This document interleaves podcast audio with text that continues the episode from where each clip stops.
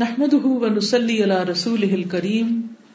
اما بعد فاعوذ بالله من الشيطان الرجيم. بسم الله الرحمن الرحيم. رب اشرح لي صدري ويسر لي امري واحلل عقدة من لساني يفقهوا قولي. الحق. ومن اسمائه الحسنى عز وجل، الحق.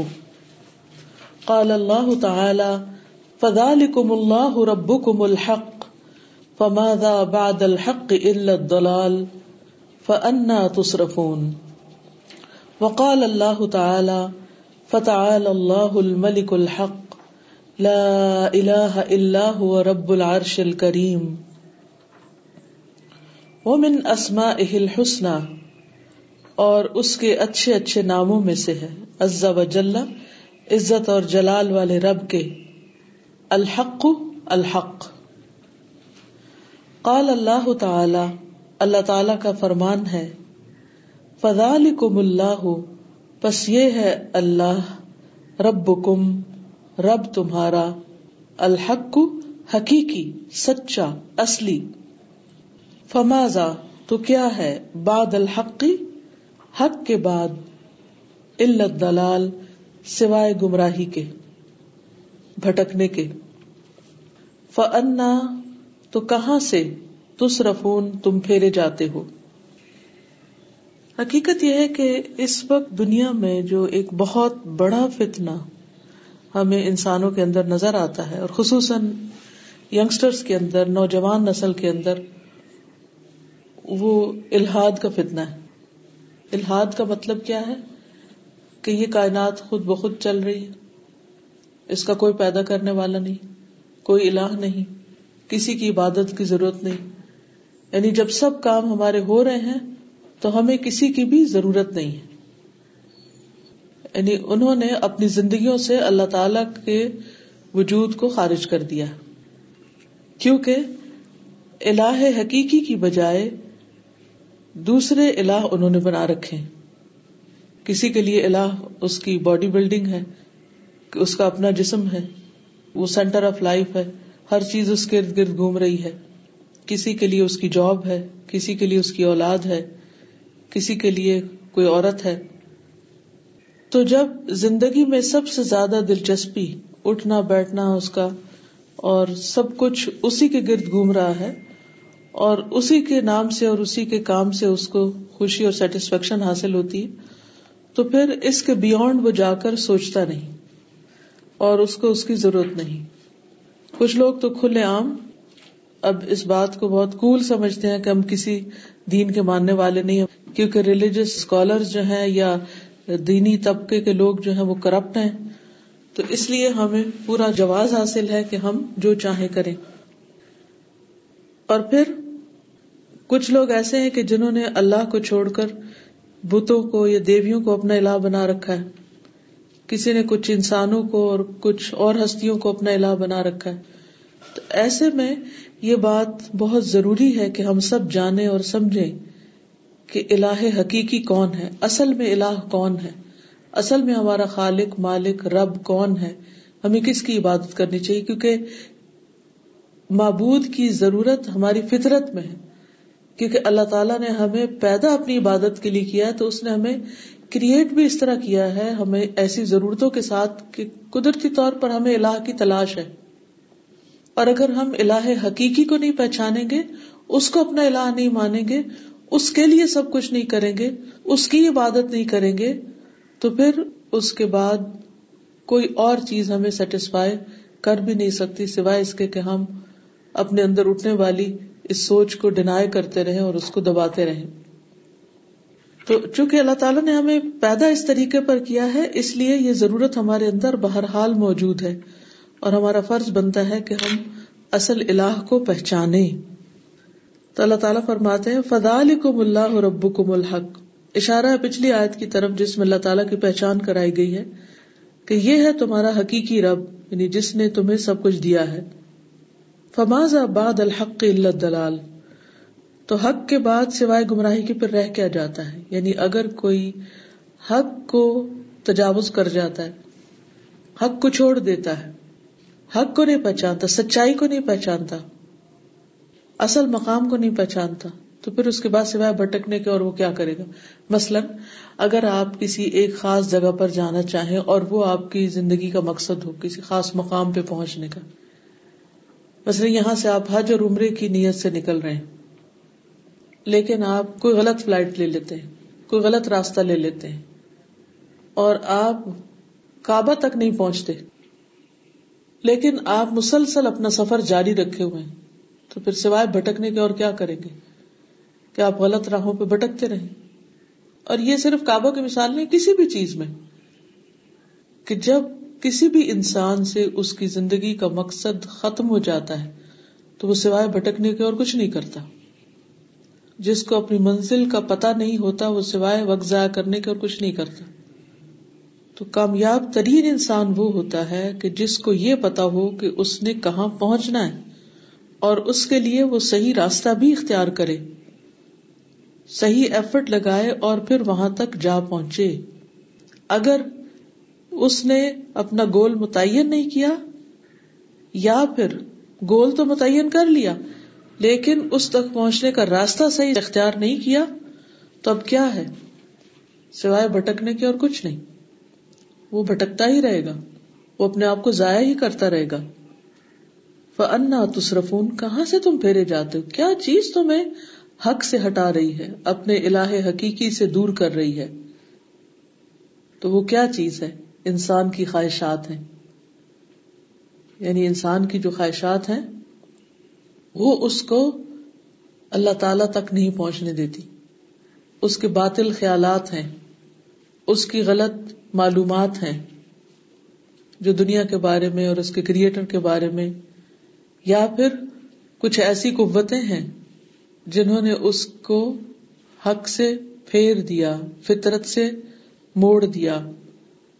یعنی خالق کی ضرورت، اس کی تلاش، اس کو پانے کا شوق، یہ ہم سب کے اندر رکھ دیا گیا۔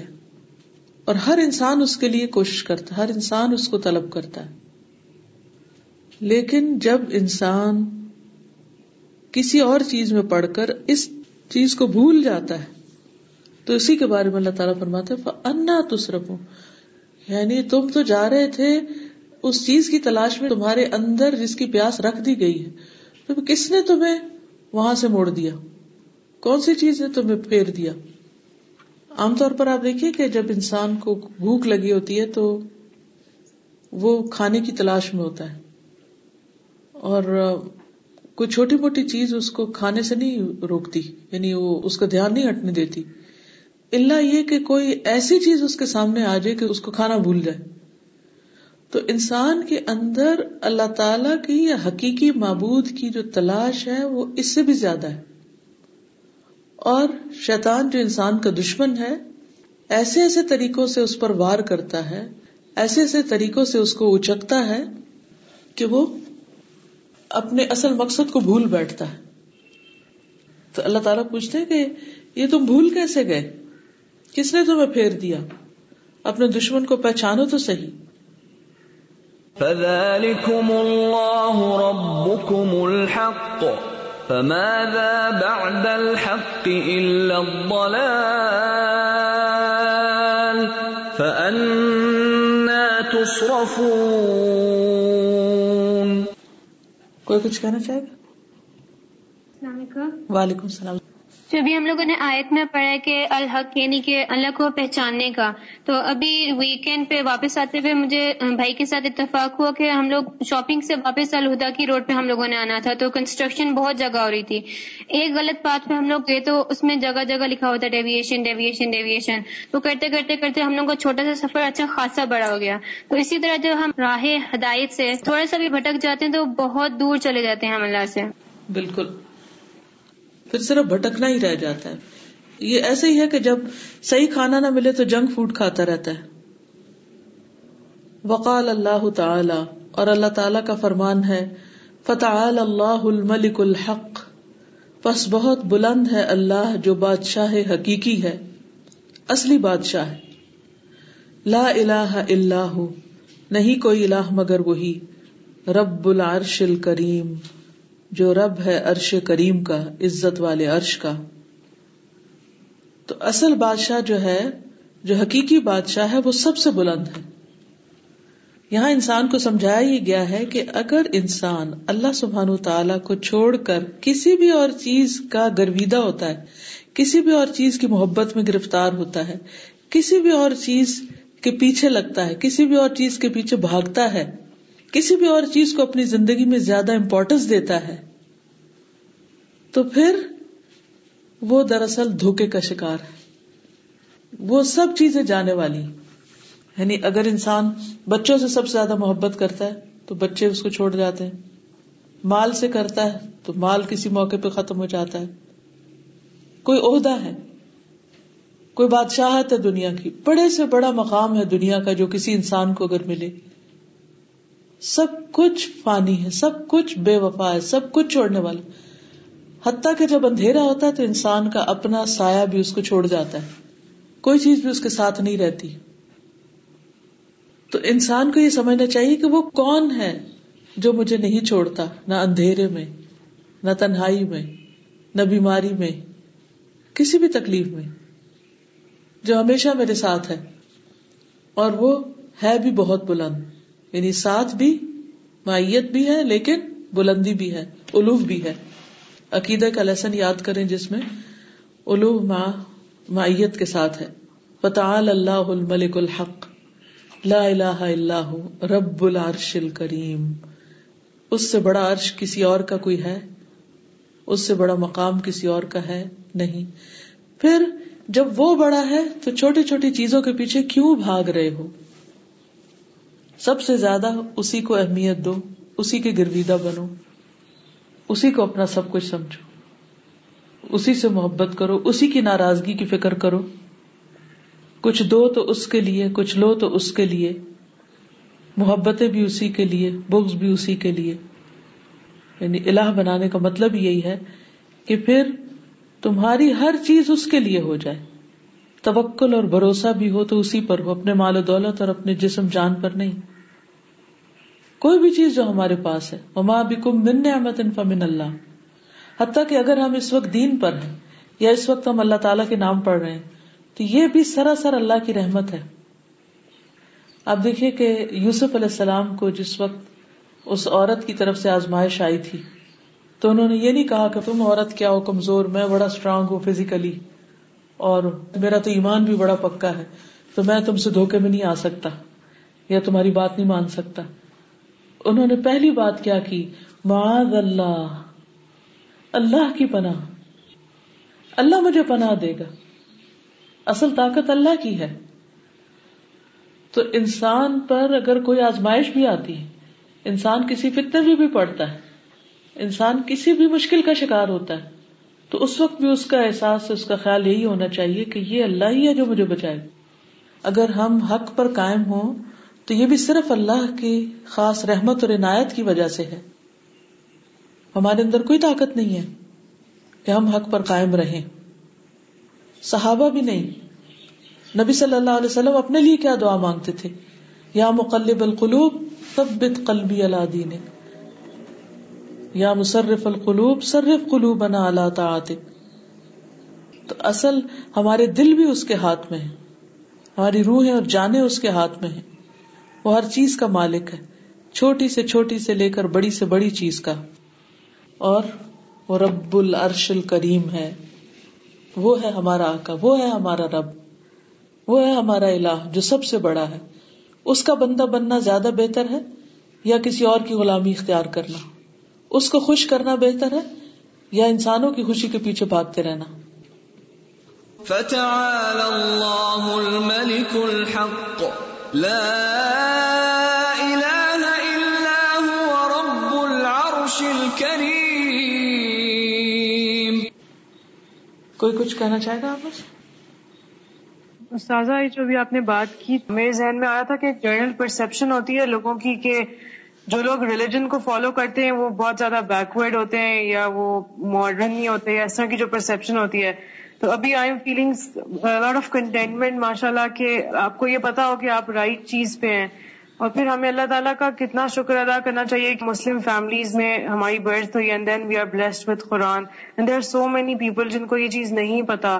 تو دس از آر ریسپانسبلٹی کہ ہمیں ان تک پہنچانا بھی ہے کہ ہم نے جب پڑھ لیا، ہمیں پتا چل گیا کہ رائٹ وے کون سا ہے، تو خود بھی اس پہ سیس رہیں اور اس کے بعد دوسروں کو بھی بتائیں گے۔ بالکل۔ یعنی سب سے بڑے رب کو جو عرش عظیم کا مالک ہے، اس کے آگے جھکنا ہے، اس میں انسان کی عزت ہے، یا دنیا کے آقاؤں کے آگے جھکتے رہنا۔ یہ سوچے انسان کہ زیادہ عقل مند کون ہے جو عرش والے کے آگے جھکتا ہے۔ اس کی بات مانتا ہے۔ تو جب دین پر ہم عمل کرتے ہیں تو ہمیں کوئی بھی انفیریٹی کمپلیکس نہیں ہونا چاہیے کہ او ہو ہمیں کوئی بیکورڈ کہے گا یا ہمیں کوئی حقیر جانے گا۔ یہ شیطان نے انسان کو دین پر چلنا اور اللہ کی تعت اور اللہ کی فرما برداری کو حقیر بنا کر دکھایا ہے، ورنہ اس سے بڑا بلندی والا اور اس سے بڑا عظمت والا اور اس سے بہترین کام ہی کوئی نہیں کہ انسان اپنے رب کا بندہ بن کے رہے۔ ایک چیز مجھے آ رہی تھی کہ ہمارے اندر ایک جو یہ خواہش ایک جو نیڈ ہے اللہ سبحانہ و تعالیٰ کی کہ ہم ہر وقت چاہتے ہیں کسی سے باتیں کریں کسی سے مشورہ لیں کسی سے اس کی پسند پوچھیں۔ اور سارے جو انبیاء کرام تو ان کا یہی تھا کہ وہ ہر وقت اللہ تعالیٰ کو پکارتے تھے ہر وقت ان سے بات کرتے تھے۔ جیسے ہوتا ہے نا بازو ہم کسی کو گفٹ دینا ہو تو ہم یعنی جیسے اللہ تعالیٰ سے بولتے کہ اللہ تعالیٰ یہ اب کس کو دوں؟ آپ کو جو پسند ہو اس کو دوں؟ تو وہی چیز ہے کہ چھوٹی چھوٹی باتیں جو ہم اللہ تعالیٰ سے کرتے ہیں تو وہ ایک اتنا دل میں کانفیڈینس آتا ہے کہ الحمد للہ there is someone who is listening to me بلکہ صرف لسننگ نہیں بلکہ وہ مجھے گائڈ بھی کر رہا ہے کہ اللہ الحمدی رشتی وائز من شر نفسی کہ میرا اپنا نفس کا شر نہ ہو بلکہ اللہ ہی مجھے رشت ہے وہ تو چھوٹی چھوٹی چیزوں میں نہیں ایک وہ واقعی اتنی بڑی نیڈ ہے ہمارے اندر تو وہ فلفل ہوتی ہے سے. بالکل. ریالٹی اور اسی وجہ سے تو اللہ تعالیٰ نے اپنا تعارف کرایا تاکہ بندہ کسی کا محتاج نہ رہے. بندہ صرف اللہ کا محتاج ہو. کیونکہ انسان جب بندوں کا محتاج ہو جاتا ہے تو ذلیل ہو کے رہ جاتا ہے۔ اور جب اللہ کا محتاج ہوتا ہے اور اللہ کے آگے جھکتا ہے تو وہ عظیم ہو جاتا ہے۔ اللہ تبارک و تعالی هو الملک الحق، الموجود حقیقت الذي لا يسع احد انکاره ولا جحوده فلا ریب ولا شک في وجوده اللہ تبارک و تعالی هو الملک الحق، وہی حقیقی بادشاہ ہے۔ الموجود حقیقت حقیقت میں موجود ہے۔ یعنی وجود باری تعالیٰ ہے۔ وہ صرف کوئی خیال نہیں ہے، کوئی کانسیپٹ نہیں ہے، کوئی آئیڈیالوجی نہیں ہے۔ وہ اس کی ذات ہے۔ اور جیسا کہ ہم نے عقیدہ میں پڑھا تھا کہ اس کا ہاتھ ہے، اس کا چہرہ ہے، وہ ہنستا ہے، وہ مسکراتا ہے، وہ ناراض ہوتا ہے۔ تو یعنی اس کا حقیقی وجود ہے۔ اللہ لا ایسا احد انکار وہ جو کسی کو طاقت نہیں ہے اس کے انکار کی۔ یعنی کوئی پروو نہیں کر سکتا۔ بلا جہود ہو اور نہ اس کے انکار کی۔ جہود انکار میں شدت کے لیے آتا ہے۔ فلا رئی بلا شک کفی وجود ہی پس نہیں کوئی شک اور نہ ہی کوئی شک۔ ریب کو بھی مانا شک ہوتا ہے، بے چین کر دینے والا شک۔ فی وجود ہی اس کے وجود میں۔ اس کے وجود میں کوئی شک ہے ہی نہیں۔ وہ سبحان حق ان فی ذاتی ہی وہ حق فی اسما ہی و صفاتی ہی وہ حق فی اقوال ہی و افعال ہی ولا وجود علی من الاشیاء الا به، فهو الذي لم يزل ولا يزال بالجلال والجمال والكمال موصوفا، ولم يزل ولا يزال بالاحسان معروفا۔ وهو سبحانه، اور وہ اللہ سبحانہ تعالی حق حق ہے فی ذات ہی اپنی ذات میں۔ وہ حق اور حق ہے فی اسما ہی اپنے ناموں میں وہ صفات ہی اور اپنی صفات میں۔ وہ حق فی اقوال ہی و افعال ہی اور حق ہے اپنے اقوال اور افعال میں۔ ولا وجود الشعین اور نہیں وجود کسی بھی چیز کا من الشیاء اشیاء میں سے اللہ بھی مگر اسی کے ساتھ۔ فہو اللہ دی پسو اللہ وہ ذات ہے، لم یزل ولا یزال بل جلال ول جمال ہمیشہ سے اور ہمیشہ رہے گا۔ جلال کے ساتھ، جمال کے ساتھ، کمال کے ساتھ موصوفن بس اس کا بیان کرتے نہیں اس کا جمال، جلال، کمال ہمیشہ باقی رہے گا۔ اس کی جو صفات ہیں، صفات جمال، جلال، وہ ہمیشہ کے لیے اور ہمیشہ رہے گی۔ ولم یزل ولا یزال بالحسان معروف اور ہمیشہ سے ہے اور ہمیشہ رہے گا، احسان کے ساتھ پہچانا ہوا۔ یعنی وہ ہمیشہ اپنے بندوں پر احسان کرتا رہے گا یا اپنی مخلوق پر۔ یعنی اس کی پہچان احسان کے ساتھ ہے۔ فہو سبحان الحق پسو اللہ سبحان و تعالی حق ہے۔ وہ کل ما یعبد من دونه باطل۔ اور جو بھی اس کے علاوہ پوجے جاتے ہیں، وہ باطل ہے وہ عبادت ہو باطلا اور اس کے علاوہ کسی کی بھی عبادت باطل ہے۔ یعنی قبول ہی نہیں، بالکل ہی غلط کام ہے کہ مخلوق کے آگے انسان سر جھکائے یا ان کے آگے ہاتھ پھیلائے، ان سے دعا کرے یا ان کی خوشی کے لیے کوئی کام کرے۔ ذالک بان اللہ هو الحق، یہ اس وجہ سے کہ بے شک اللہ ہی دراصل حق ہے۔ وہ ان ما یدون من دونه ہی اور بے شک اس کے سوا جس کو پکارتے ہیں، هو الباطل، وہ سب باطل ہے وہ ان اللہ اور بے شک اللہ تعالی هو العلی الکبیر وہ بلند ہے، بہت بڑا ہے۔ یعنی اللہ تعالی کی ذات حقیقی ہے، اس کی صفات حقیقی ہے اور اس کی عبادت کرنا ہی دراصل حقیقی راستہ ہے، درست راستہ ہے۔ اور جو اس کے علاوہ کسی اور کی عبادت کرے، وہ سب غلط کر رہے ہیں۔ چاہے وہ کوئی بت ہو، دیویاں ہوں، یا کوئی انسان ہو، یا مال ہو، یا اولاد ہو، یا کوئی بھی۔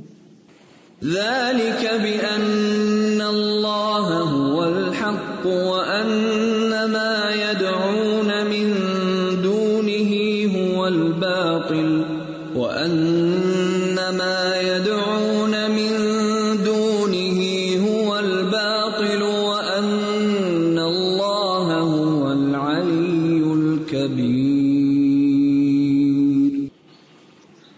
وان اللہ هو العلی اور بے شک اللہ تعالیٰ وہی بلند ہے الکبیر بہت بڑا۔ آپ میں سے کوئی کچھ کہنا چاہے گا؟ السلام علیکم۔ وعلیکم السلام۔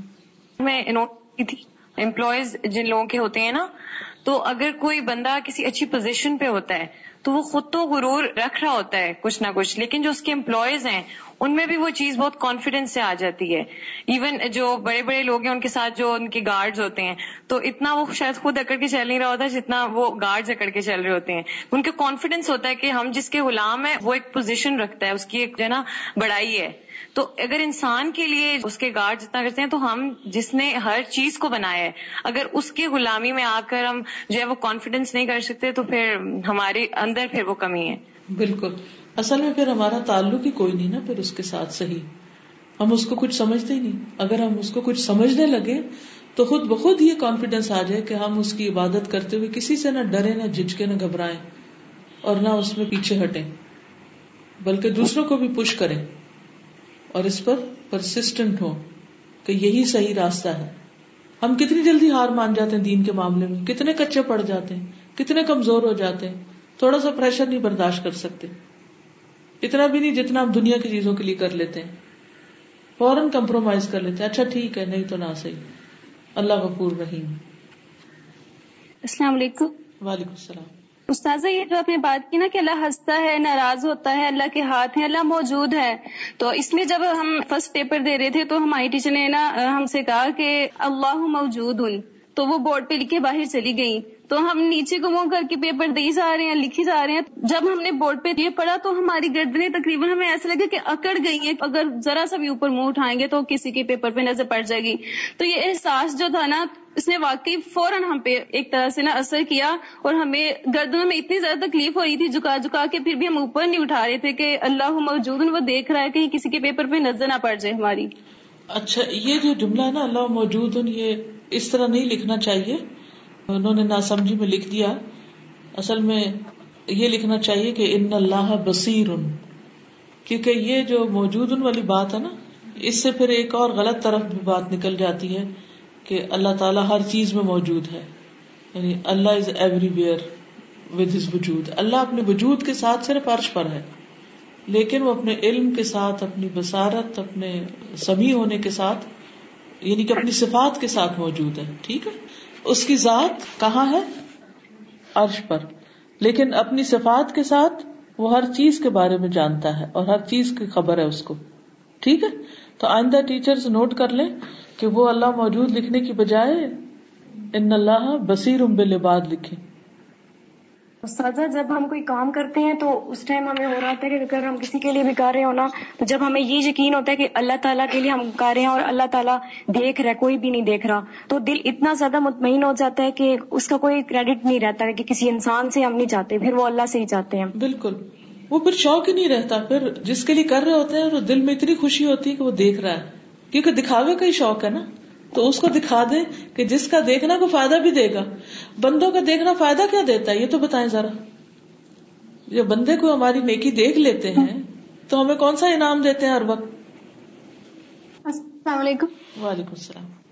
میں سوچ رہی تھی کہ بعض اوقات ہوتے ہیں لوگ بڑے شاہ خرچی کرنا شروع کر دیتے ہیں اور کہتے ہیں، جاؤ میں نے معاف کیا۔ مطلب کچھ بھی ان کے ساتھ کوئی برا کر دو تو وہ معاف کر دیتے ہیں۔ تو اگلا حیران ہو کے پوچھتے کیا تمہاری شادی ہونے والی ہے؟ یا تم بہت خوش نظر آ رہی ہو، تمہارا ویزا لگ گیا کوئی بھی مطلب ان ایکسپیکٹڈ چیز پوچھتے ہیں کہ آج کل اتنی خوش کیوں ہو؟ تو میں سوچ رہی تھی کہ لوگ عموماً دین میں آنے کے بعد بھی پریشان ہی رہتے ہیں کہ دین کو بوجھ سمجھنے لگتے ہیں۔ لیکن اللہ سے جو محبت کرنے والا بندہ نا، وہ اللہ کی خوشی کے لیے دوسروں کو معاف کرنا شروع کر دیتے آٹومیٹکلی خوش ہونا دل کا اطمینان کو پانا وہ نصیب ہو جاتا ہے۔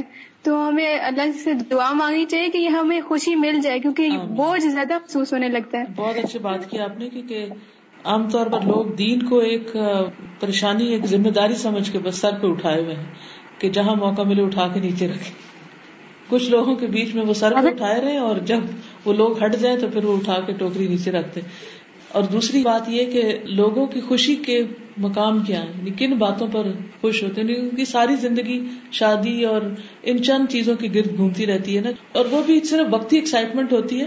کسی سے بھی پوچھے شادی کے بعد کہ وہ شادی سے کتنا خوش ہے تو پتا چل جائے گا کہ یہ کون سی ایسی چیز ہے کہ جس کو انہوں نے مرکز زندگی بنا کر رکھا ہوا ہے۔ وعلیکم السلام۔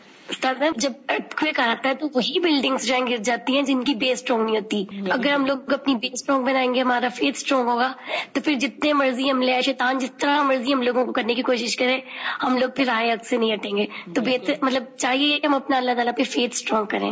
بالکل اصل بات ہی یہی ہے اور اسی کے لیے یہ اللہ تعالیٰ کے نام پڑھنے کی ضرورت ہے۔ کیونکہ جب تک اللہ تعالیٰ کے بارے میں علم نہیں ہوگا اس کی صفات کا علم نہیں ہوگا کہ وہ ہے کون تو اس وقت تک بنیاد مضبوط ہی نہیں ہو سکتی۔ کسی بھی چیز کی جب بنیاد فیک ہوتی ہے تو پھر اس کے اوپر بننے والی بلڈنگ بھی فیک ہوتی ہے، چاہے وہ بازار کتنا بڑا اسٹرکچر نظر آتا ہو۔ میں ہم لوگوں نے بھی جو لاسٹ پیرا پڑھا اس میں یہ چیز آئی تھی کہ اللہ حق ہے، اللہ کا وجود سچ ہے، یہ سب اللہ بہتر جانتا ہے۔ اس کو کیا پڑھیے وہ ہمیں بتائے۔ وہ ہماری بہتری کے لیے تاکہ ہم لوگوں کا اس پہ فرم یقین ہوئے۔ اس لیے وہ ہمیں بتا رہے تاکہ ہم اس پہ یقین کریں۔ یہ جو فرمنیس تھی حضرت ابراہیم علیہ السلام میں اسی لیے انہوں نے آگ میں چھلانگ لگا دی بنا کچھ سوچے کہ وہ جانتے تھے ان کا اللہ حق ہے۔ وہ ان کو بچائے گا ان کی مدد کرے گا۔ بالکل صحیح کہا بالکل صحیح کہا۔ یعنی جب وہ یقین ہوتا ہے نا تو پھر انسان بڑے بڑے رسک لے لیتا ہے۔ واللہ عز وجل هو الحق وقوله حق وفعله حق۔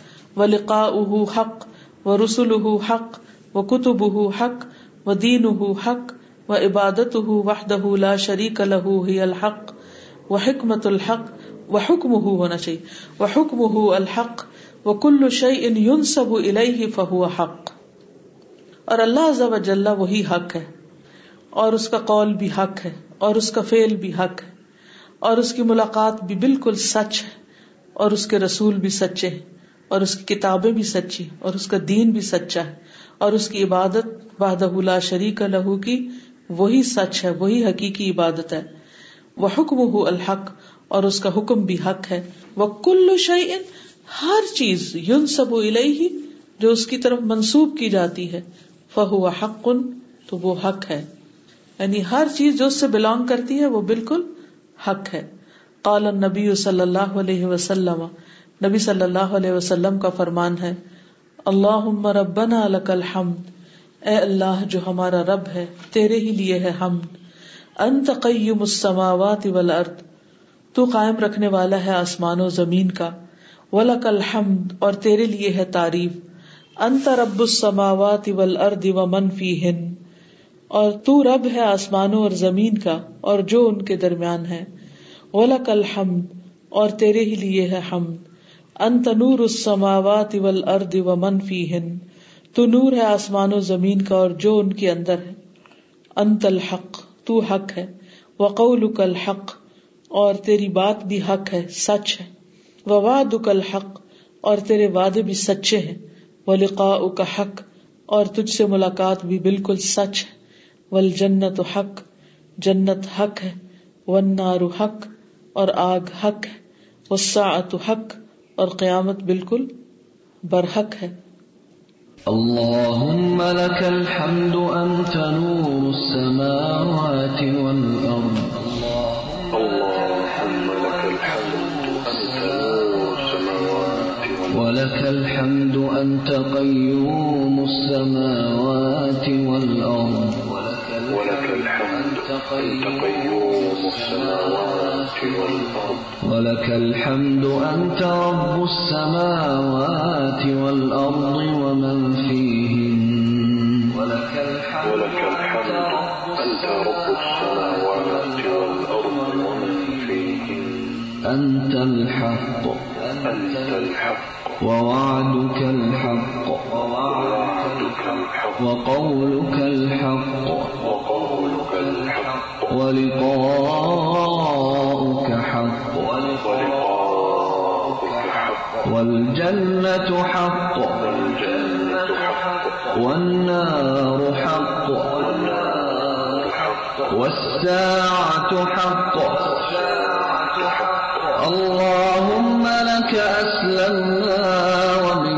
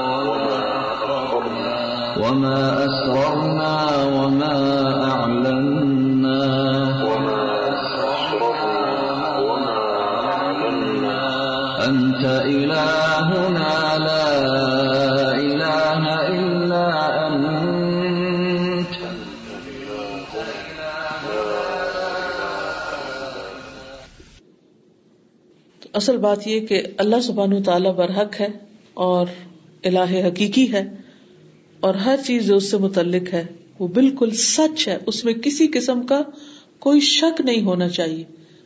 اس میں کسی قسم کا کوئی ڈاؤٹ نہیں ہونا چاہیے۔ یہ ہے اصل دین اور یہ ہے اصل بنیاد۔ اس پر دین قائم ہو تو ہی ہر چیز ٹھیک ہو سکتی ہے۔ ورنہ بگاڑ ہی بگاڑ ہے۔ اخلاق میں بھی اور عقائد میں بھی اور عبادات میں بھی اور معاملات میں بھی یہ ہمارے عام طور پر آس پاس جو بگاڑ نظر آتا ہے، اس کی بنیادی وجہ کیا ہے؟ اس کی بنیادی وجہ یہی ہے کہ ہماری بنیادیں ٹھیک نہیں۔ ہمارا اللہ سبحان و تعالیٰ کے لیے تعلق ٹھیک نہیں۔ جس کی ہم عبادت کر رہے ہیں، اسی کو نہیں پہچانتے۔ اور پھر عبادت بھی صرف ایک بوجھ سمجھ کے کر رہے ہوتے ہیں۔ اس کا حق سمجھ کے نہیں کرتے اور اپنی زندگی کا مقصد سمجھ کے نہیں کرتے۔ ہماری نمازیں جو ہیں، جو بھاگ دوڑ کی ہم پڑھتے ہیں کیوں ایسا پڑھتے ہیں؟ اگر ہمیں پتا ہو کہ یہ تو ہماری زندگی کا مقصد ہے، ہم تو پیدا ہی اس لیے ہوئے ہمارا تو جسم اسی مقصد کے لیے اس طریقے پر بنا ہے، یہ ساری لچک ہمیں اس لیے دی گئی ہے کہ ہم صحیح طور پر اس کے آگے جھک سکیں اور خوشی سے اور شوق سے اور اول وقت میں۔ لیکن جب ہم اس کو پہچانتے نہیں تو پھر اس کا حق بھی صحیح طور پر ادا نہیں کرتے اور اپنی زندگی کا مقصد بھی پورا نہیں کرتے۔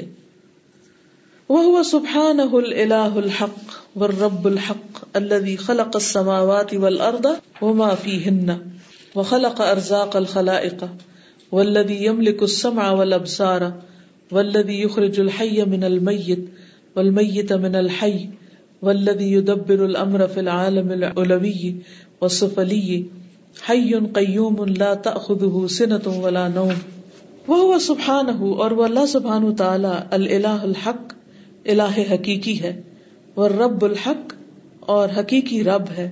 اللہ بھی جس نے خلق السماوات والارض پیدا کیا آسمانوں اور زمین کو و معافی ہننا اور جو ان کے درمیان ہے۔ وہ خلق ارزاق الخلائق اور اس نے پیدا کیے مخلوق کے رسک یعنی صرف مخلوق کو نہیں پیدا کیا، ہر ایک کو کیا کھانا ہے، وہ بھی پیدا کیا۔ اب ہمیں اپنے کھانے کا تو پتا یہ چند جانوروں کے کھانے کا پتا لیکن اتنی بے شمار ان نون مخلوق جن کا نام بھی ہمیں نہیں پتا، ان کی تو ضروریات سے ہم بالکل ہی نہ واقف ہیں کہ انہیں کیا چاہیے کھانے کو۔ اور کوئی اور بھی نہیں یعنی صرف میں اور آپ نہیں، بلکہ عمومی طور پر انسانوں کی جہالت کا یہ عالم ہے۔ تو پھر انہیں کون کھلا رہا ہے؟ انہیں کون دے رہا ہے؟ انہیں کون پال رہا ہے؟ ولدی یم لکھو سم اول ابسار وہی مالک ہے سننے اور دیکھنے کا، سماعت اور وسر کا۔ ولدی یخرج الحی من المیت، اور وہی ہے جو نکالتا ہے زندہ کو مردہ سے، والمیت من الحی، اور مردہ کو زندہ سے۔ والذی یدبر الامر فی العالم العلوی، وہی ہے جو تدبیر کر رہا ہے، پلان کر رہا ہے، سسٹین کر رہا ہے اوپر کی دنیا کو، وسفلی، اور نچلی دنیا یعنی ہماری زمین پر جو کچھ ہے۔ حی قیوم، زندہ ہے، قائم رہنے والا ہے، قائم رکھنے والا ہے۔ لا تأخذہ سنت ولا نوم، نہیں پکڑتی اس کو۔ اونگ اور نہ نیند۔ جی۔ سمجھ آئی؟ جو ابھی آپ نے ابھی بات جو دعا ہے، تو اس میں میں سوچ رہی تھی کہ ہم لوگوں کی ایک آپ کہتے ہیں نا، سب کانشیس میں ہے ہمیں پتا ہے کہ ٹھیک ہے، اللہ تعالیٰ ہے، لیکن ہم اس چیز کو شاید سیریس نہیں لیتے یا اس چیز کو اس طرح سے فیل نہیں کرتے۔ کہ ایک چیز جو کہ ٹروتھ ہے سرٹن ہے that is going to happen اس کی ملاقات حق ہے، جو وہ اللہ تعالیٰ کہہ رہے ہیں وہ حق ہے. And there is no doubt about it just like point one percent کوئی مائنیوٹ ڈاؤٹ بھی نہیں ہے. اس کے باوجود بھی ہمارے امال کیوں ایسے ہیں؟ کیونکہ ہم شاید اس چیز کو اس طرح سے فیل نہیں کرتے کہ اللہ تعالیٰ کی ایگزٹینس مطلب ہم منہ سے کہتے ہیں، لیکن اس کو جب تک فیل نہیں کرتے، تب تک وہ ہمارے امال میں بھی نہیں آتا اور ہم امپلیمنٹ بھی نہیں کر پاتے ان چیزوں کو۔ بالکل۔ اصل میں دین کو ہم سیریسلی نہیں لیتے۔ ہم باقی دنیا کے سارے معاملات کو، اپنی جاب کو سیریس لیتے ہیں۔ ہمیں پتا ہوتا ہے اگر کام نہیں کیا، نکال دیں گے۔ باقی جو ہماری ضروریات پوری کرنے کی چیزیں ہیں تو جس جس چیز سے بھی ہمارا وقتی ظاہری فائدہ اٹکا ہوتا ہے اس کو تو ہم سیریسلی لیتے ہیں۔ لیکن چونکہ اس کا وعدہ کل تک کے لیے ہے تو ہم کہتے ہیں اچھا کل دیکھیں گے پھر کیا ہوگا۔ جب کل آئے گی تو پھر پتا کریں گے۔ السلام علیکم۔ وعلیکم السلام۔ میم آپ نے اسٹارٹ میں مینشن کیا تھا کہ آج کل ہم دوسری چیزوں کے پیچھے بہت زیادہ بھاگنا اسٹارٹ ہو گیا اور اللہ سے دور ہوتے جا رہے ہیں۔ اور یہی وجہ ہے کہ ہمارے اندر جو ہے نا سکون وہ ختم ہوتا جا رہا ہے۔ اور یہی چیز لیٹ کرتی ہے۔ اینڈ پر کیا ریزلٹ نکلتا ہے؟ مطلب زیادہ تر لوگ کیا کرتے ہیں کہ کسی نہ کسی چیز سے مایوس ہو کے سوسائڈ اٹمپ کر لیتے ہیں اور آج کل دیکھا جائے تو بہت زیادہ یہ انکریز ہوتے جا رہے ہیں نمبر سوسائڈ اٹمپ کرنے والوں کے۔ اور اس میں مین ریزن کیا ہے کہ ہم اسلام سے اور اللہ سے دور ہوتے جا رہے ہیں۔ حالانکہ وہ انسان ایک بار بھی یہ نہیں سوچتا کہ جب میں یہ اسٹیپ اٹھانے لگا ہوں، اس کے بعد کیا ہوگا؟ اگر میں مر جاتا ہوں تو کیا وہ چیز یا کیا وہ بندہ میرے ساتھ قبر میں جائے گا یا میں خود جا رہا ہوں اور میں کر کیا رہا ہوں؟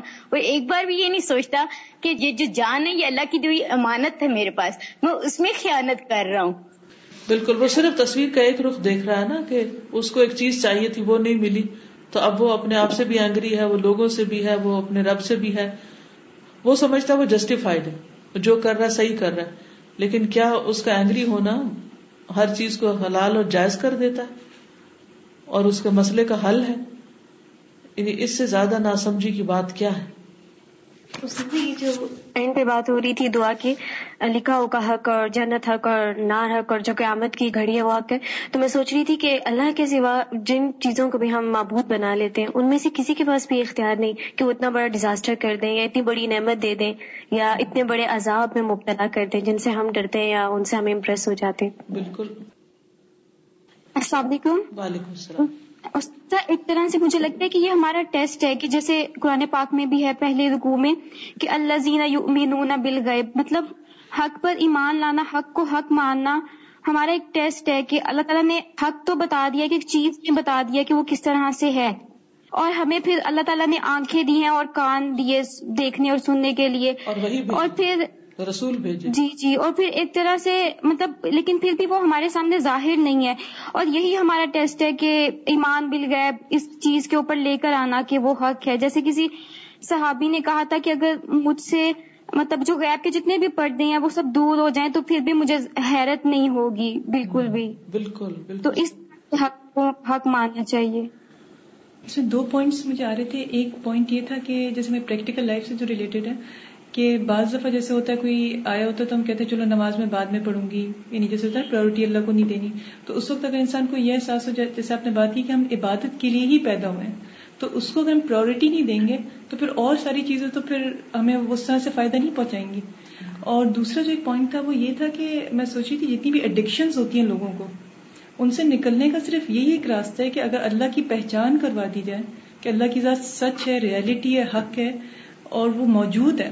تو انسان کو ایڈکشن کی ضرورت ہی نہ ہو وہ کسی اور چیز کی طرف جو جتنی بھی ایڈکشن ہیں آج کل تو بہت ایڈکشن ہیں مختلف قسم کی۔ تو اس میں فلفلمنٹ نہیں صرف- ہوتی نا لوگوں کی۔ جی۔ تو پھر بار بار پلٹ کے اس چیز کی طرف جاتے ہیں وہ وہ اس ویکیوم کو بھرنے کے لیے۔ ہاں بالکل۔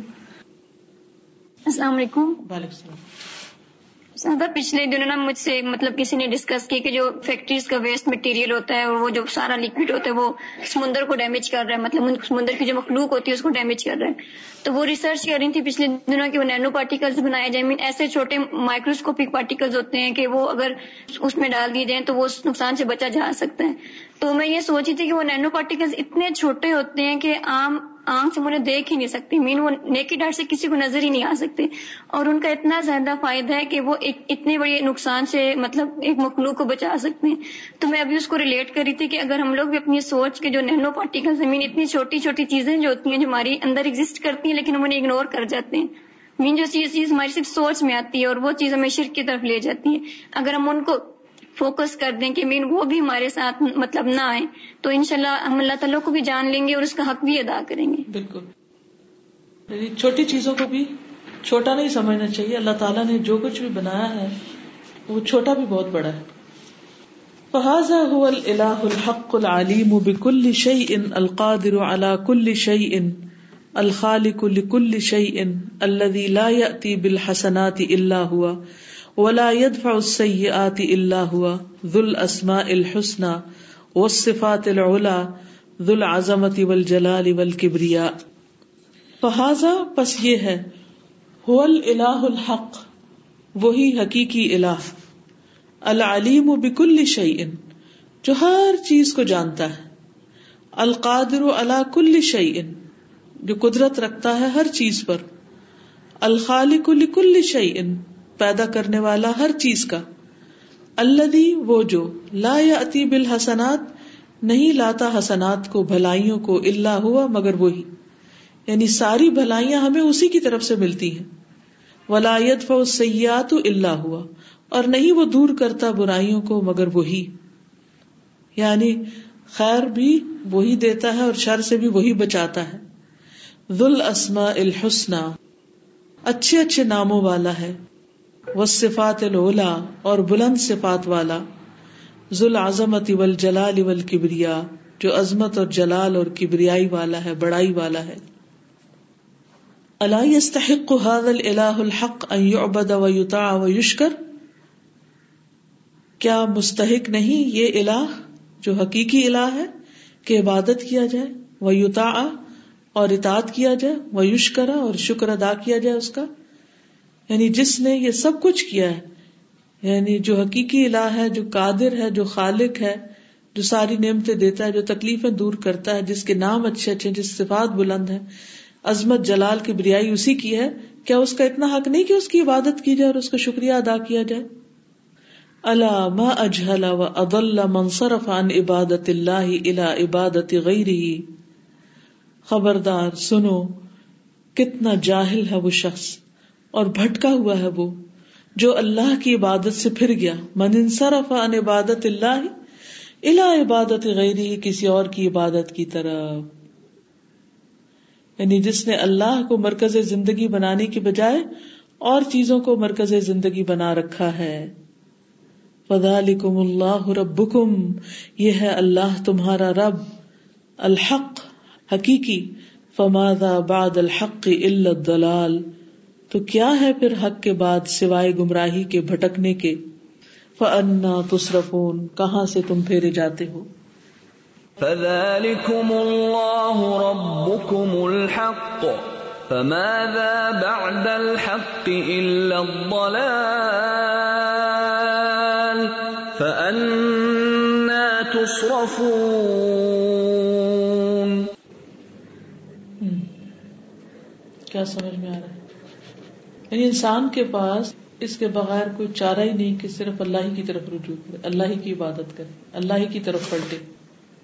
کوئی اور چیز اس لائق ہی نہیں مستحق ہی نہیں اس قابل ہی نہیں۔ کہ انسان اللہ کو چھوڑ کر اس کی طرف ایسا متوجہ ہو۔ السلام علیکم استاذہ۔ وعلیکم السلام۔ آج کل ہماری پہ بہت زیادہ فوکس کیا جا رہا ہے۔ تو میں اس سے ریلیٹ کرنا چاہوں گی، جیسے مطلب ذرا سا بھی ہم کانشیسلی اگر نہیں پڑھتے اس کو، تو کوئی پور ورڈ جو ہے وہ باریک ہو جاتا ہے، وہ جو باریک ہو رہا ہوتا ہے، وہ پور مطلب اتنے زیادہ مل جل کے ورڈز آ رہے ہوتے ہیں کہ سمجھ نہیں آ رہی تھی کہ زبان کو کس طرح موڑیں اور یہ کریں۔ تو وہ اسی طرح لائف کو اگر ہم بالکل کانشیس ہو کے نہیں کریں گے، ہر کام ہم ایسے ہی کر رہے ہوتے ہیں کہ بس ایسے ہی کریں۔ کوئی ہم نے سوچا نہیں ہوتا کہ اس کام کے کرنے کا مقصد کیا ہے۔ تو لائف کو بھی جب ہم سوچیں گے کہ اس کو کانشیسلی کرتے جائیں کہ یہ کام میں اللہ کے لیے کروں یا کس کے لیے کر رہی ہوں اس کا اجر کیا ہے؟ تو یہ لائف بالکل اسی طرح کہ بالکل کانشیس ہو کے جب گزارا جائے کہ میں کس لیے آئی ہوں کیا ہے تو پھر جو ہے گزاری جا سکتی ہے ادر وائز جیسے حضرت عمر نے کہا تھا کہ یہ ایسے کہ پھونک پھونک کے قدم رکھے جائیں۔ جی۔ کبھی ہم اچھا کام کرتے ہیں پھر برا- برا کام کرتے ہیں تو وہ پھر ختم ہو جاتا ہے اس سے۔ دو چیزیں ذہن میں آتی ہیں ایک تو یہ کہ مومن کو ہر لمحہ کانشیسلی بسر کرنا ہے۔ دوسرا یہ کہ ہر وقت انسان کوئی نہ کوئی ڈیسیزن لے رہا ہوتا ہے۔ اور اگر وہ رائٹ ڈیسیزن نہیں لیتا تو وہ پھر بھٹک جاتا ہے۔ تو بھٹکنا جو ہے وہ بہت قریب ہے۔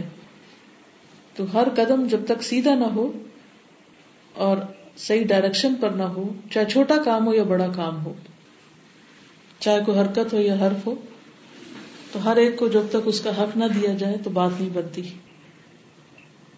واللہ تبارک و تعالی هو الحق الذي انزل الكتاب بالحق۔ وانزل العدل وجعله حكما فيما تختلف فيه الامم وفيما تختلف فيه آراء الناس وأقام شرائعه على العدل في الحكم وجعله الميزان الذي توزن به القيم والحقوق وتوزن به الأعمال والتصرفات كما قال سبحانه الله الذي أنزل الكتاب بالحق والميزان وما يدريك لعل الساعة قريب واللہ تبارک و تعالی، اور اللہ تبارک و تعالی هو الحق، وہی الحق ہے، حقیقت ہے۔ اللہ جس نے انزل الکتاب بالحق، نازل کی کتاب حق کے ساتھ۔ وہ انزل العدل، اور اتارا عدل، انصاف۔ وجعلہ، اور بنایا اس کو حکمن منصف۔ فی ما تختلف فیہ الامم، جس میں امتیں یا گروہ اختلاف کرتے ہیں۔ وفی ما تختلف فیہ آراء الناس، اور جس میں لوگوں کی آرا مختلف ہو جاتی ہیں۔ وہ اقام شرائع اور اس نے قائم کی اپنی شریعت۔ العدل فی الحکم فیصلوں میں عدل پر۔ جیسے میں نے کہا نا کہ ہر وقت ہم کچھ نہ کچھ فیصلہ کر رہے ہوتے ہیں، تو فیصلے عدل پر مبنی ہونے چاہیے۔ وجعلہ المیزان اور اس نے بنایا میزان، اس کو یعنی عدل کو۔ اللہ زی توزن بہل قیم جس سے تولی جاتی ہیں ویلیوز قیم ہوتا ہے ویلیوز والحقوق اور حقوق. یعنی چاہے کوئی اخلاق کا معاملہ ہو، چاہے حقوق کی ادائیگی کا معاملہ ہو، ہر جگہ پر انسان کو عدل و انصاف سے کام لینا چاہیے اور وہ میزان یا کرائٹیرین ہر وقت پاس ہونا چاہیے. وطوزن و بہل اعمال و تصرفات اور اسی سے وزن کیے جاتے ہیں، اعمال اور تصرفات یعنی معاملات، ہم جو کچھ بھی کرتے رہتے ہیں ہمارے. ڈے ٹو ڈے لائف کے ایکشنز کما قال سبحانہ جیسے اللہ تعالیٰ کا فرمان ہے، اللہ الذي انزل الكتاب بالحق. اللہ وہ ذات ہے جس نے کتاب حق کے ساتھ اتاری. والمیزان اور میزان. وما یدری کا اور کیا چیز بتائے تجھ کو؟ لعل الساعة قریب. شاید کہ قیامت قریب ہو. یعنی انسان کو اپنی آخرت کو سامنے رکھ کے کام کرنے چاہیے. لعل الساعة قریب. ٹھیک؟ اور اگر یہ احساس رہے انسان کو کہ قیامت قریب ہے، تو پھر کیا ہوگا کہ انسان اپنے اندر ایک میزان رکھے گا، ایک کرائٹیرین رکھے گا۔ کسی بھی چیز کو کرنے کے لیے وہ تولے گا اس کو کہ کیا حق ہے اور کیا باطل ہے۔ وہ یہ نہیں دیکھے گا کس میں فائدہ اور کس میں نقصان ہے دنیا کا۔ کیا مجھے اچھا لگتا اور کیا نہیں اچھا لگتا۔ کیا لوگوں کو پسند ہے اور کیا لوگوں کو پسند نہیں۔ وہ کیا دیکھے گا کہ حق کیا ہے۔ یعنی ہم جیسے اس وقت بھی یہاں بیٹھے تو ہمارے بیٹھنے کے پیچھے ایک نیت ہے، ایک ارادہ ایک مقصد ہے۔ تو اس وقت ہم میں سارے ایک سوچے کہ وہ کیوں بیٹھا ہے یہاں؟ ہاں؟ یا کیوں یہ کتاب پڑھ رہے ہیں؟ یا کوئی بھی کام ہے۔ تو ان سب کے لیے کرائٹیریا کیا ہے ہمارے پاس؟ کہ ہم صحیح کر رہے ہیں یا غلط کر رہے ہیں؟ کیونکہ بعض اوقات بہت سی فورسز ایسے ہوتی ہیں جو ہمیں حق سے ہٹانا چاہتی ہیں۔ سب سے پہلے تو انسان کا اپنا نفس دشمن جو ہے، وہ اس کو کہتا ہے کہ لو، یہ تو کھانے کا وقت ہے، تو آرام کا وقت ہے، تو گھر جانے کا وقت ہے۔ اور اس وقت یہ سب کچھ کس لیے؟ پھر اسی طرح کوئی بھی کام ہو تو اس میں کرنے کا کرائٹیریا کیا ہونا چاہیے؟ اللہ سبحانہ تعالیٰ کی نظر میں وہ کام کیسا ہے؟ بندوں کی نظر میں نہیں۔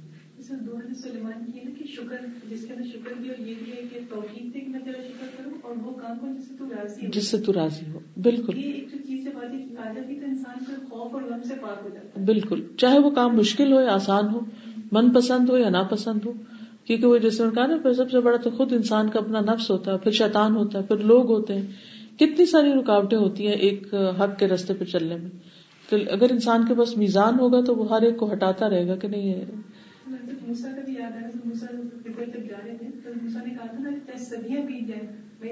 چلتا رہا۔ ان کا ویژن جو تھا وہ بالکل بالکل۔ یہی چیز انسان کو انتھک محنت کرواتی نہ وہ دن دیکھتا ہے انسان، نہ وہ رات دیکھتا ہے۔ نہ وہ کسی کی تعریف کو دیکھتا ہے نہ کسی کی تنقید کو دیکھتا ہے۔ جب اس کو حق مل جاتا ہے اور حق کا پتہ چل جاتا ہے حق کی نشاندہی ہو جاتی، تو پھر اس کے لیے وہ جان بھی دے ڈالتا ہے۔ اللہ انزل الكتاب بالحق والمیزان۔ وما يدريك لعل الساعة قريب یعنی اگر کسی نے حق کو معلوم کرنا ہے، تو وہ کتاب کو دیکھے اور پھر ایک میزان دیکھے اپنے اندر پائے اور پھر آخرت کو سامنے رکھے۔ واللہ سبحانہ هو الحق الذي ارسل رسله بالهدى ودين الحق المشتمل على العدل والاحسان والرحمه ليظهره على الدين كله كما قال سبحانه، هو الذي ارسل رسوله بالهدى ودين الحق ليظهره ليظهره على الدين كله وكفى بالله شهيدا۔ اور اللہ سبحانہ وتعالی وہی حق ہے۔ اللہ جس نے ارسل رسول بھیجا اپنے رسولوں کو بالہدا ہدایت کے ساتھ، وہ دین الحق اور دین حق دے کر۔ دین حق کیا ہے؟ المشتمل العدل والاحسان والرحمہ جو مشتمل ہے عدل، احسان اور رحمت پر. کتنی آسان زبان میں کتاب لکھی گئی، صرف سمجھنے کی ضرورت ہے. لیو زیرہ الدین کلی تاکہ اسے غالب کر دے تمام ادیان پر. کما کال سبحانہ جیسے اللہ تعالیٰ کا فرمان ہے ارسل رسول بالہدا. وہ اللہ ہے جس نے اپنے رسول کو ہدایت دے کر بھیجا. وہ دین الحق اور دین حق دے کر بھیجا. لیو زیرا تاکہ غالب کر دے اس کو الدین کل تمام ادیان پر۔ وہ کفا بلّہ شہیدا اور کافی ہے اللہ گواہ۔ ارسل رسوله بالهدى ودين الحق ليظهره على الدين كله وكفى بالله شهيدا تو اس پیراگراف سے ہمیں واضح طور پر پتہ چل جاتا ہے کہ اصل میں ہمارے پاس کرائٹیریا کیا ہے اور اس پر وہ صحیح ہے یا نہیں بندوں کی گواہی اور سٹیمپ نہیں چاہیے۔ وہ کفا بلّہ شہیدہ اللہ کی گواہی کافی ہے۔ کوئی کام جو اللہ تعالیٰ کو راضی کر دیتا ہے، وہ ہمارے لیے ہر کام سے بہتر ہے۔ خواہ وہ دنیا کی نظر میں ناپسندیدہ ہی کیوں نہ ہو۔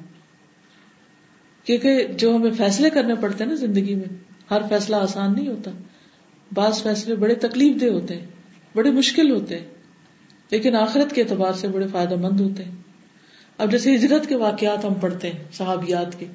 صحابہ کے تو چھوڑے وہ تو مرد تھے، وہ تو اپنے فیصلے خود کرتے لیکن حضرت ام سلمہ ہے یا اسی طرح اور خواتین ہیں، مہاجرات جو انہوں نے ہجرت کی، اپنے گھر بار چھوڑے اور مکہ سے وہ مدینہ میں گئی تو ان کے ان ڈسیزنس پر مجھے حیرت ہوتی ہے، حیرت ہوتی ہے۔ میں اپنے آپ کو وہاں رکھ کے دیکھتی ہوں کہ کیا میں وہاں ہوتی تو میں یہ کرتی؟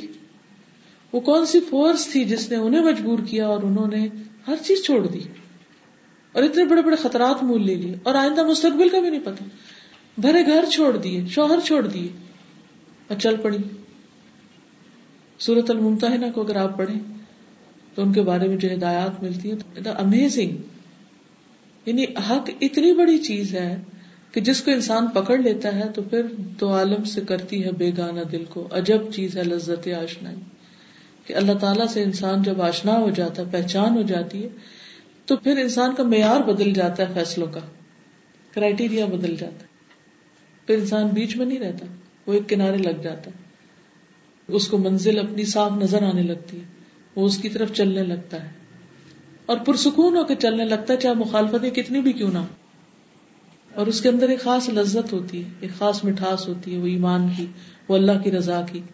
اللہ سبحانہ تعالیٰ اس کو خود دلاسا دیتا ہے خود اس کی مدد فرماتا ہے۔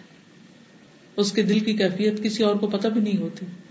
انسان کی مشکلات کا اندازہ کوئی دوسرا انسان حتیٰ کہ ماں باپ بھی نہیں کر سکتے۔ ان کو بھی نہیں پتا ہوتا کہ انسان کس حال سے گزر رہا ہے۔ اور ان کو بتا کے مسائل حل بھی کوئی نہیں ہوتے۔ وہ کفا بلّہ شہیدا۔ وما يزال دين الحق ظاهرا على الدين كله. من حيث هو دين، فهو الدين القوي بذاته، الكامل بشرائعه، المحفوظ من التحریف والتبدیل الموافق للقلوب والجوارح المزکی للعقل والروح، الذي يزحف بذاته، وحسنه الى القلوب والبلاد والعباد كل يوم وكل لحظة. اللهم ارنا الحق حقا وارزقنا اتباعه وارنا الباطل باطلا وارزقنا اجتنابه وما يزال اور ہمیشہ رہے گا دین الحق، دین حق ظاہرا غالب اللہ دین کلی ہر دین پر۔ اگر فزیکلی غلبہ نہ بھی ہو مسلمانوں کا، تو بھی دین اپنے دلائل کے اعتبار سے باقی تمام ادیان پر غالب ہے۔ اپنے سورسز کے اعتبار سے، اپنے دلائل کے اعتبار سے۔ حفاظت کے اعتبار سے۔ منہی سو ہوا دین دین ہونے کے اعتبار سے۔ فہو دین القوی بذاتی ہی یہ دین اپنے آپ میں مضبوط ہے۔ الکامل بشرا ہی اپنے قوانین کے ساتھ کامل ہے۔ المحفوظ من تحریف و تبدیل محفوظ ہے تحریف و تبدیل سے۔ تحریف بھی چینج کرنے کو کہتے ہیں۔ الموافق للقلوب والجوارح، یہ بہت موافق ہے دلوں اور اعضاء کے۔ یعنی اس میں جتنے بھی احکامات ہیں، اگر انسان ان پر عمل کرتا ہے تو وہ انسان کی طبیعت کے موافق ہیں جیسے روزہ رکھنا ہے یا زکات دینا ہے یا حج کرنا ہے یا کوئی بھی حکم ہمیں دیا گیا۔ انسان کے لیے وہی چیز اصل میں ضرورت ہے۔ چھوٹی سے چھوٹی چیز، جیسے ہم مختلف سائنٹیفک ریسرچ پڑھتے ہیں کہ فلاں کام کا یہ فائدہ ہے۔ تو بڑی حیرت ہوتی ہے اچھا یہ تو ہمیں چودہ سو سال پہلے بتایا گیا۔ لیکن چودہ سو سال پہلے والے بھی یقین نہیں، آج کی بات بھی یقین آتا تو پھر ہم وہ بھی شروع کر دیتے ہاں؟ ہاں؟ تو بعض اوقات ایک چھوٹا سا ایکشن ہماری زندگی میں ایک بہت بڑا رول پلے کر رہا ہوتا ہے اور اسے ایک چھوٹی سی سنت کی عدم موجودگی میں یا اس چھوٹے سے ایکشن کو چھوڑنے سے ہم بہت بڑے خسارے میں پڑے ہوتے ہیں۔ اب مثال کے طور پر یہ کلمہ ہے سبحان اللہ و بحمد ہی سبحان اللہ والحمد للہ ولا الہ الا اللہ واللہ اکبر۔ اللہ تعالیٰ کو ہر اس چیز سے زیادہ محبوب ہے جس پہ سورج نکلتا ہے۔ تو میں آج صبح باہر ذرا دھوپ میں نکلی اور میں دیکھ رہی تھی کہ سورج کس کس چیز پہ پڑ رہا ہے اس وقت۔ میں اندر گئی تو وہ کھڑکی سے اندر آ رہا تھا تو میں نے کہا کہ جی، میری کھڑکی سے آ رہا ہے اور جتنے بھی لوگ ہیں، ان سب کی کھڑکیوں سے اندر جا رہا ہے۔ یعنی دیکھا جائے تو صرف میری کھڑکی کے اندر تھوڑی ہے۔ اس شہر میں یا اس ملک میں یا جہاں جہاں اس وقت سورج نکلا ہوا ہے، ہر ایک کو یہ لگے گا اس کی کھڑکی سے اندر آ رہا ہے جو اگر اس رخ پر ہے۔ تو وہ کس کس چیز میں پڑ رہا ہے؟ ان سب کی ویلو نکالے کتنے تھاؤزینڈ کتنے ملین کتنے بلین کتنے ٹریلین بنے گی؟ اگر صرف لینڈ کی ویلو نکالے کہ جس جس چیز پہ سورج مثلاً یہاں سے لے کے اسلام آباد تک کی جو لینڈ ہے، اس کی پرائس نکالے پھر راستے میں جتنے باغ ہیں، ان باغوں کی پرائس نکالے جتنے گھر ہیں، ان سب کی ویلو بنائے ان گھروں کے اندر جتنا گولڈ ہے یا جتنا جو جو کچھ ہے، ان سب کو نکالے کتنی دولت بنے گی؟ ایک دفعہ یہ کہنا اللہ کو ہر چیز سے زیادہ پسند آ جاتا ہے۔ سبحان اللہ۔ مجھے حیران کر دیتا یہ کلم اور میں کہتی یا اللہ، میں کیوں جاہل رہی اس سے؟ مجھے اس سے پہلے کیوں نہیں پتا چلا کہ میں زندگی کے ہر روز میں ایک دفعہ تو پڑھتی؟ کم از کم ایک دفعہ تو پڑھتی۔ کیوں نہیں پڑھا میں نے؟ پھر اسی طرح لا الہ الا اللہ وحدہ لا شریک لہ لہ الملک و لہ الحمد، وهو على كل شيء قدیر۔ جو سو دفعہ پڑھتا ہے، اس سے بہتر کوئی عمل لاتا ہی نہیں اس دن، سوائے اس کے جو اس سے زیادہ یہ پڑھ لے۔ تو میں نے کیوں نہیں پڑھا؟ اتنے دن میری زندگی کے گزر گئے اس کلمے کے بغیر۔ کتنی جاہل تھی میں۔ جاہل اس لیے، جاہل وہ نہیں ہوتا کہ جس کو انفارمیشن نہ ہو۔ جاہل وہ ہے جس کا عمل نہ ہو۔ علم عمل میں آتا ہے تو تبھی انسان عالم بنتا ہے نا، ورنہ تو جاہل ہے۔ ایسی کتنی اور دین کی چیزوں کی جو ابھی تک مجھ سے چھپی ہوئی ہیں؟ یعنی میرے عمل میں نہیں ہے تو یہ چھوٹی چھوٹی چیزیں ہیں کہ جو ہمارے لیے انتہائی فائدے کی ہیں اور ہم ان چیزوں کو کر سکتے ہیں۔ اٹس ویری مچ پاسبل ایک دن صرف آپ سو دفعہ پڑھنے کے لیے تصویر لے کے بیٹھ جائیں یعنی گن لیں اور دیکھیں کہ دس منٹ لگے یا پندرہ لگے یا بیس لگے کتنے آپ کو لگتے ہیں؟ دس بھی بہت مشکل لگتے ہیں۔ اچھا اب کیا کریں؟ دس منٹ کے لیے آپ دن میں سوچے کون سا کام آپ کرتے ہیں۔ ڈرائیونگ کرتے ہیں دس منٹ کے لیے یا کوکنگ کرتے ہیں یا کلیننگ کرتے ہیں یا کٹنگ کرتے ہیں یا شاپنگ کرتے ہیں۔ یا خاموش بیٹھتے ہیں ایسے ہی۔ تو اس دس منٹ کو بغیر گنے بھی آپ اگر پڑھ لیں گے نا تو آپ کہیں گے آپ کے سو ہو گئے۔ کیا دن میں دس منٹ نہیں نکال سکتے آپ؟ ہم نکال سکتے ہیں لیکن ہماری توجہ ہی نہیں۔ تو یہ موافق ہے قلوب اور جوارح کے۔ یہ دین ایسا دین ہے جو ہمارے اعضاء کو اور ہمارے دلوں کو اور ہماری ہر چیز کو فٹ بیٹھتا ہے۔ المزکی للعقل والروح۔ عقل اور روح کو پاک کرتا ہے۔ ہر طرح کے بوجھوں سے اور علائشوں سے اور تفکرات سے اور غموں سے۔ ہر غم سے انسان کو بے نیاز کر دیتا ہے۔ اب دیکھیں کہ سب سے بڑا غم انسان کو کیا ہو سکتا ہے؟ جیسے موت کا ہو سکتا ہے نا قبر کا ہو سکتا ہے۔ سوچئے۔ مومن کے لیے تو وہ بھی ایک سکون کی جگہ ہے۔ اگر اس کو یہ آواز آ جائے کہ اب تم اس طرح سو جیسے ایک دلہن سوتی ہے اور اب قیامت کے دن تم اٹھو گے۔ اللہ اکبر۔ یہ ندا جس کو آ جائے کہ قیامت تک کے لیے اب سو جاؤ۔ اللہ اکبر۔ تو یہ خیال آتے ہی موت بھی اچھی لگنے لگتی ہے کہ اگر دنیا میں نیند پوری نہیں ہو رہی تو وہاں نیند پوری ہو جائے گی۔ تو فکر غم اس کا ہونا چاہیے کہ اس کے لیے کچھ تیاری ہے کہ نہیں؟ غم اس کا نہیں صرف رہنا چاہیے کہ وہاں پتہ نہیں کیا ہوگا۔ المزکی للعقل والروح، یہ عقل جو ہر وقت انتشار کا شکار رہتی یہ کروں کہ نہ کروں، ڈسیزن نہیں لے پاتے، ایسے وسوسے، وشاویش اور طرح طرح کے تشویش۔ یہ اس کا کیا ہوگا، اس کا کیا ہوگا؟ دین ان سب چیزوں کی ایسی رہنمائی کرتا ہے کہ انسان کے اندر سے وہ جواب ملتے جاتے ہیں۔ جو جو اللہ تعالیٰ کا کلام پڑھتا ہے، انسان جو جو اس کے نام پڑھتا ہے، وہ ساری چیزوں کا جواب ملتا جاتا ہے اور انسان یوں لگتا ہے جیسے دھوپ نکل آئی ہے۔ سارے جالے ختم ہو جاتے ہیں، روح کے بوجھ ہٹ جاتے ہیں۔ اللہ بھی یزحف و بذات ہی وہ جو اپنی ذات میں خود چل رہا ہے۔ یعنی کسی کو چلانے کی ضرورت نہیں، صحابہ کا مطلب ہے چلنا۔ وہ حسن ہو القلوبی اور اس کا حسن دلوں میں۔ ول بلاد اور شہروں میں ول باد اور بندوں میں کل یومن، ہر دن و ہر لہجہ ہر لہجہ ہے مومن کی نئی شان، نئی آن۔ یعنی یہ دین جس طرح جس طرح ہماری زندگی میں آتا رہتا ہے، ویسے ویسے انسان کے دل میں، شہروں میں، گھروں میں ہر روز حسن کا اضافہ ہوتا چلا جاتا ہے۔ اللہ ہمارے نل حق حق اللہ ہمیں حق کو حق دکھا ورژن اتباع اور ہمیں اس کا اتباع سجھا۔ وارن الباطل باطل اور ہمیں باطل کو باطل دکھا۔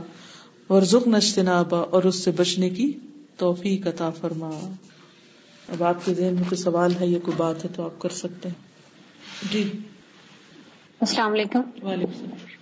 استاذہ عموماً ہم جب فرائض کی ادائیگی کر لیتے ہیں یا سنتیں جو موقع ہوتی ہیں یا اسی نوعیت کے کچھ کام کر لیتے ہیں تو پھر ہم اس کو کافی سمجھ لیتے ہیں کہ ہاں یہ فرض پورا ہو گیا اور جو مستحبات ہوتی ہیں یا جن چیزوں کو بہت پسند کیا گیا ہے ان کے بارے میں ہمارا کہیں یہ کانسیپٹ ہوتا ہے کہ یہ تو کوئی ایکسٹرا آرڈنری قسم کی جب ہم نکلیں گے مصروفیات سے اور فری ٹائم ملے گا تو پھر ہم کریں گے یا یہ وہ لوگ کرتے ہیں جن کے پاس کوئی اتنا اور کرنے والا کام نہیں ہوتا۔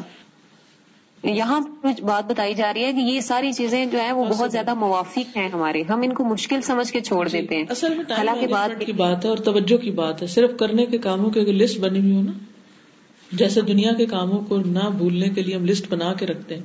ایسے ان کو بھی لسٹ جی۔ بنا لینا اور ان کے لیے ٹائم مقرر کر لیں تو اللہ سبحانہ تعالیٰ توفیق دے دیتا ہے۔ اصل بات یہی ہے کہ ہم کیا چاہتے ہیں؟ کرنا چاہتے ہیں کہ نہیں کرنا چاہتے؟ جی۔ السلام علیکم۔ استاذہ ایک کوشچن تھا۔ جی۔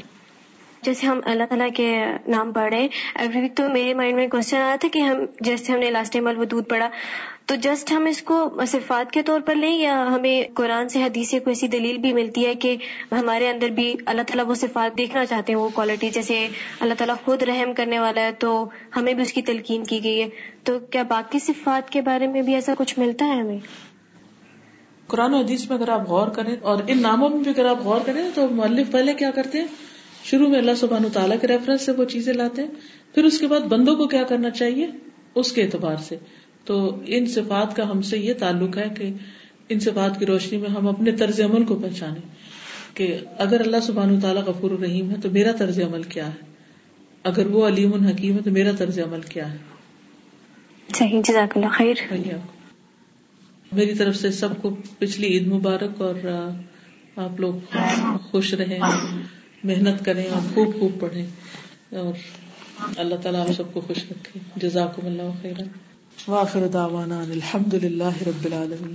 سبحانك اللهم وبحمدك اشهد ان لا اله الا انت استغفرك واتوب اليك السلام علیکم ورحمۃ اللہ وبرکاتہ۔